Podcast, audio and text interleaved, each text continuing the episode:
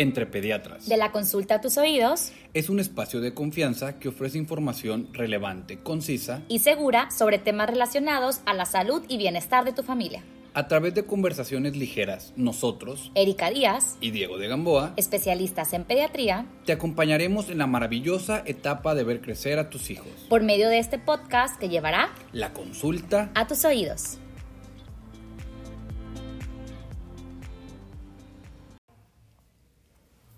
Hola, ¿cómo están? Hello. Bienvenidos a este nuevo episodio del podcast. ¿Cómo estás, Eri? Muy bien, ¿y tú, Diego? También, también, aquí, ya listos. Listos para este tema que lo quisimos llamar la importancia de confiar en tu pediatra.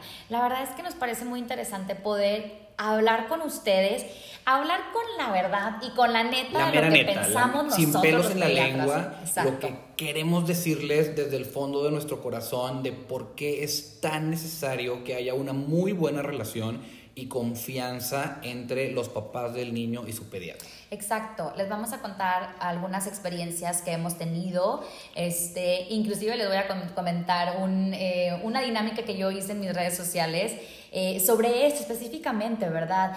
Tanto en confiar en tu pediatra como qué es lo que las mamás hoy en día o los papás hoy en día eh, esperan del pediatra y también qué es lo que espera el pediatra del, del, paciente, ¿verdad? Claro, como les habíamos comentado el dicho de cada quien tiene al pediatra que se merece. Exacto. Como pediatra buscas educar a tus pacientes y esperas que ellos se comporten de cierta forma ante tus consejos, ante tus indicaciones y viceversa. Y también es bien importante aclarar que eh, si no te sientes cómodo, o sea, ver, no tienes que el pediatra con el que nació tu bebé y tienes que casarte con él y, quedarte con él por siempre.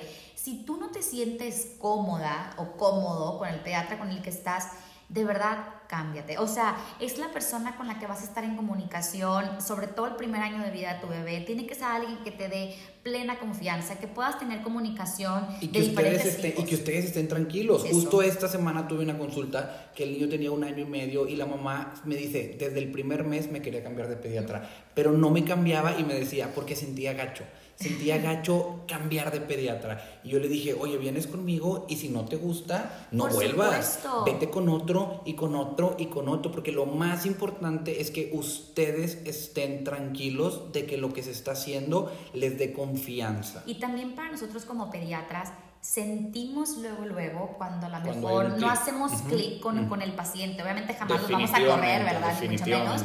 Pero también nosotros sentimos. Entonces, si no sienten ese clic con su pediatra, de verdad que busquen a alguien con el que tengan toda la confianza. Y empezando desde ahí, la verdad es que queremos platicarles por qué es la importancia de la consulta prenatal. La consulta prenatal. ¿Qué es esto? Primero que nada. Mi mamá me preguntaba, ¿qué es la consulta prenatal? Sí, sí, sí, es, es, algo relativamente nuevo, por eso comento lo de mi mamá, porque van a ser mi sobrina ya en unos meses y va a tener la consulta prenatal y mi mamá de que, ¿qué es esto? ¿Por qué se puso de moda? Eso antes no existía. Y ya le platicaba, bueno, es una visita que se hace previo al nacimiento de tu bebé en los que los papás van y conocen al pediatra. Ahí vas a ver el estilo de consulta, su actitud ante la lactancia, ante el apego, cómo te va a ayudar, qué es lo que tu pediatra sí hace, qué es lo que no hace. Disponibilidad. Disponibilidad, todas las dudas que tienes como papá, dónde consulta, cómo se desarrolla, cuál es su pensamiento en general de cómo debe de ser la salud de un niño, su ideología, exactamente. Exactamente. Y fíjate que ahorita platicábamos, antes de empezar el podcast, platicábamos eh, Diego y yo sobre que antes siempre estaba la consulta prenatal, vamos, o sea, es algo que, que, siempre se ha tenido, no había tanta educación al respecto, porque la realidad es que antes es era, eh, llegabas a tu trabajo de parto cesárea, el ginecólogo llegaba, llevaba al pediatra con el que él trabaja y, pues ya está, y ese te tocó. Y nos ha tocado ver, la verdad es que en los últimos eh, años, meses, que la realidad es que luego a veces no te identificas porque no lo conoces. Y de verdad que la relación con tu pediatra, no lo digo por, por querer... Porque somos pediatras. Porque somos pediatras y querer hacernos más grandes. No, o sea, de verdad que es una comunicación de muchas veces los primeros días de, vida del bebé a veces es algo de diario, de, oye, mira... De múltiples veces al día, inclusive. Exacto, de que, oye, me hizo eh, este tipo de popó, me aventó leche, eh, no me quiere comer, este, le salieron estas ranchitas, o sea, de verdad tiene que ser una comunicación constante y por eso la importancia de la consulta prenatal. Y digo, para los papás, el nacimiento de su primer hijo para el 100% de los papás que he tenido me dicen, este ha sido el día más importante de mi vida.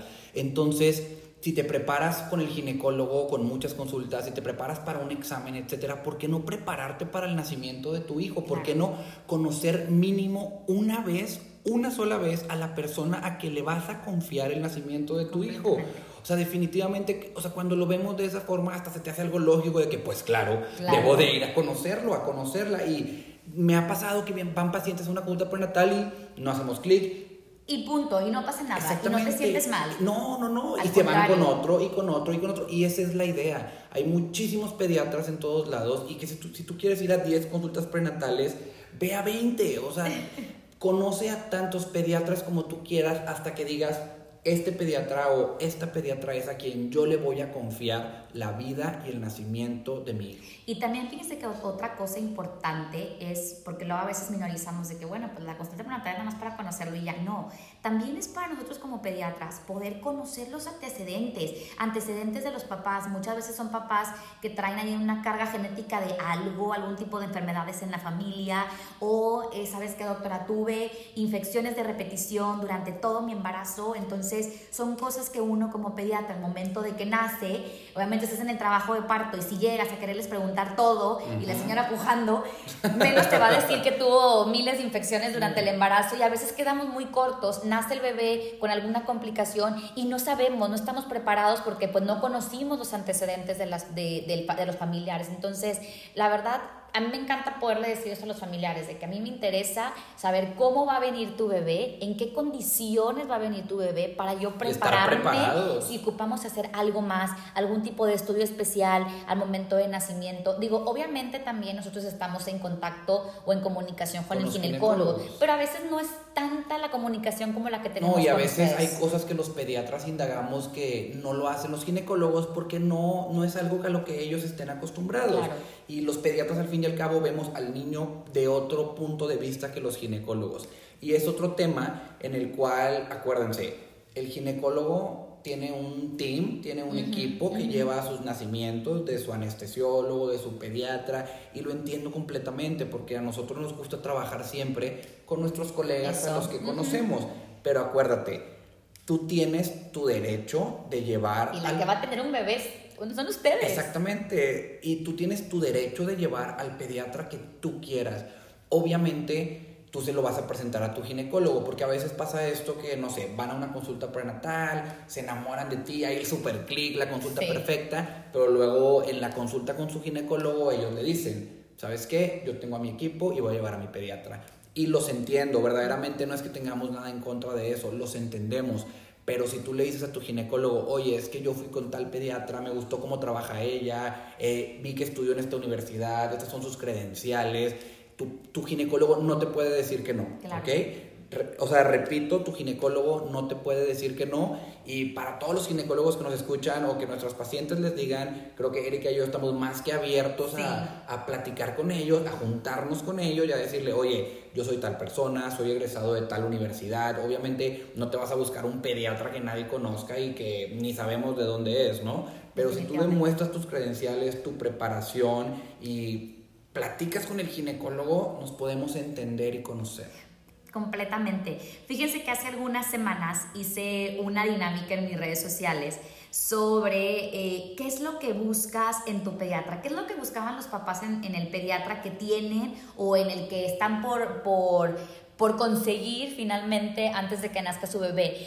Las respuestas fueron muy variadas, muy, muy, muy variadas. Las que yo primero consideré cuando estaba haciendo este post, dije, bueno, pues si yo este, tuviera un, un, bebé ahorita y yo no fuera doctora y, este, y quisiera buscar un pediatra, pues a mí me gustaría que fuera una persona amable, que fuera pro lactancia, este, que, que esté al pendiente de, de pues, lo que yo le diga, ¿verdad? Que me explique claramente cada cosa que yo le pregunto y que me explique con peras y manzanas, ¿verdad? No con términos médicos, que sea muy paciente ante las dudas que yo le hago, porque a veces a lo mejor yo pensaría de que a lo mejor esta ya lo tengo que saber, pero pues si no lo sé, se lo pregunto. Entonces sí quisiera que fuera un pediatra que, que, se adaptara a eso, ¿verdad? Y fíjense que algunas de las respuestas, y se las vamos a, a leer textualmente, a leer ahorita, es, es esto, miren. Eh, por ejemplo, aquí está una, es que esté actualizada definitivamente. Fíjense que eso es algo que nos ha tocado mucho. Nosotros que de repente trabajamos en, departamentos de urgencias y que nos toca ver a pacientes de otros doctores, ¿verdad? Ante una emergencia. Y, y nos ha tocado algunos manejos que ya no están actualizados, Diego. Cosas que dices, esto tiene 20 años sin hacerse y son pediatras que a lo mejor nunca han buscado una actualización continua, que no están tomando cursos, que no están leyendo las guías internacionales y que hacen cosas que dices, pues yo ya no lo haría. Exacto. Inclusive mamás y papás, y esto es como consejo, si ustedes reciben un manejo, porque me ha tocado, ¿eh? Si ustedes reciben un manejo para sus hijos y que ustedes, hasta ustedes mismos dudan de lo que le están ofreciendo o lo que les están diciendo como diagnóstico o como tratamiento, vayan con alguien más. O sea, de verdad no. Exacto, pidan segundas opiniones. Inclusive mis pacientes que me están escuchando. Sí. sí. O sea, siempre, si algo de lo que yo les digo no, no les suena o no les gusta o les llama la atención, pide una segunda opinión. Esa es la maravilla de que vivamos en un sistema de salud como en México, en el que tú puedes ir a pedir segundas opiniones cuantas veces quieras. Exactamente. Entonces, siempre duden. O sea, si, si algo no cuadra, siempre pidan una segunda opinión, no está mal visto.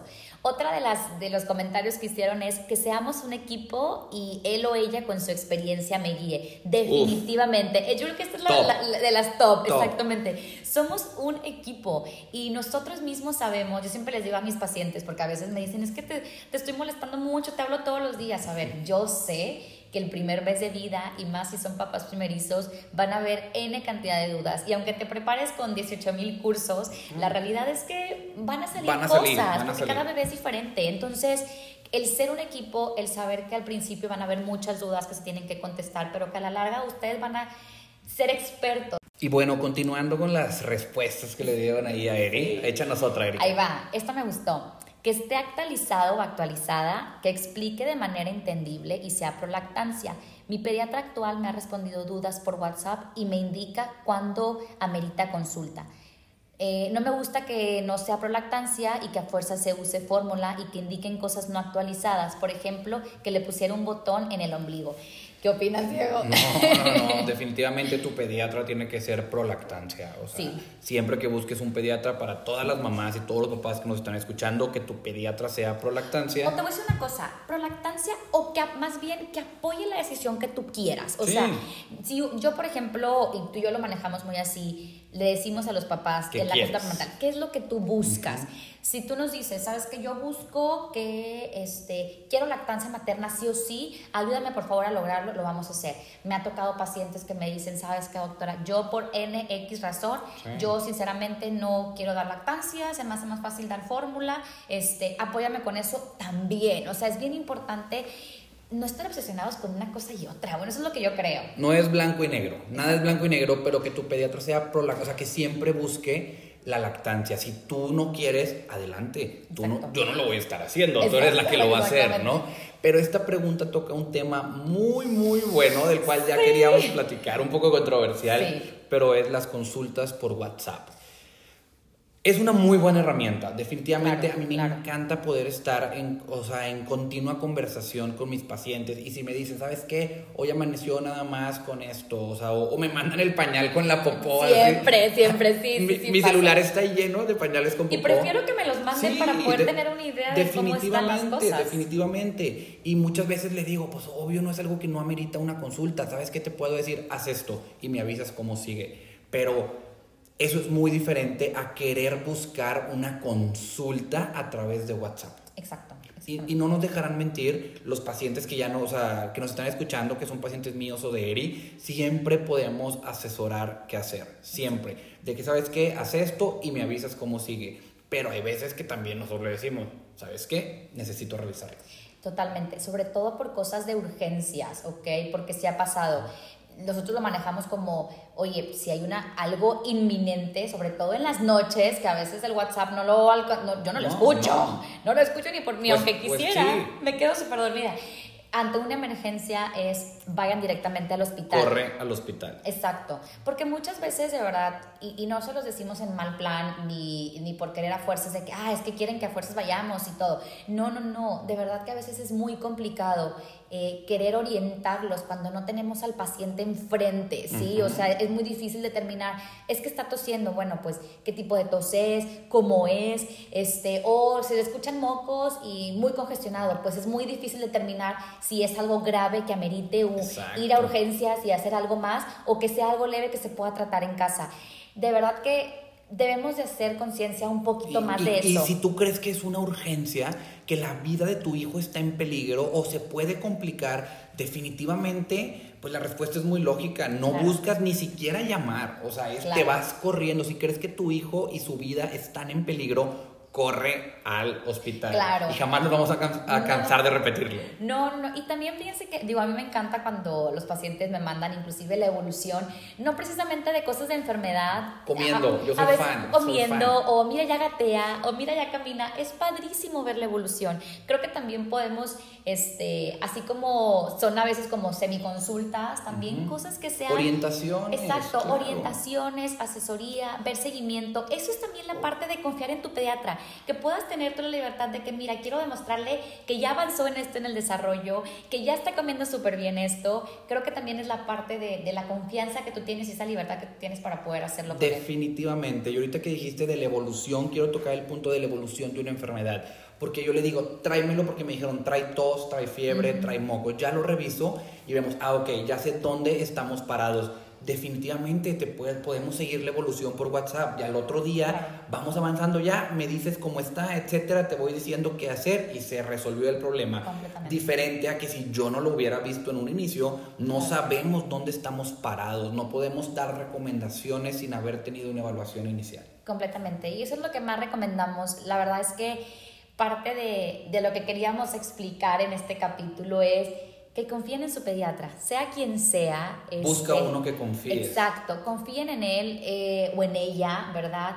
Eh, todos, la mayoría, si no es que todos, estamos preparados y lo importante es que seguimos preparando, ¿verdad? Claro, y, que, lo mejor. que veas de qué universidad se egresó, que digo, en Monterrey tenemos muy buenas universidades, pero que si son foráneos, etcétera, que investigues las credenciales de tu pediatra. Claro, es, claro. se vale, se vale preguntarle, oye, ¿dónde estudiaste? ¿Cuándo te ¿Qué has estudiado? ¿Has hecho algo más? Estás certificado por el Consejo Mexicano de Pediatría. No sé si ustedes sepan, pero hay un consejo que se encarga de que cada cinco años los pediatras tengan, bueno, no los pediatras, los especialistas en general tengan una recertificación y se vale preguntar, oye, ¿cuándo fue tu última certificación? ¿Cómo estás en credenciales? ¿Qué cursos de primeros auxilios has tomado? A veces los pacientes como que creen que por ver la bata blanca y estar con un doctor ya saben todo y no, nosotros, por ejemplo, Erika y yo y los pediatras que nosotros conocemos están completamente abiertos a ser cuestionados en cuanto a su formación. Completamente, completamente. Último consejo, Diego, que les podríamos dar confíen en su pediatra y búsquense de nuevo uno que confíen. ¿Por qué?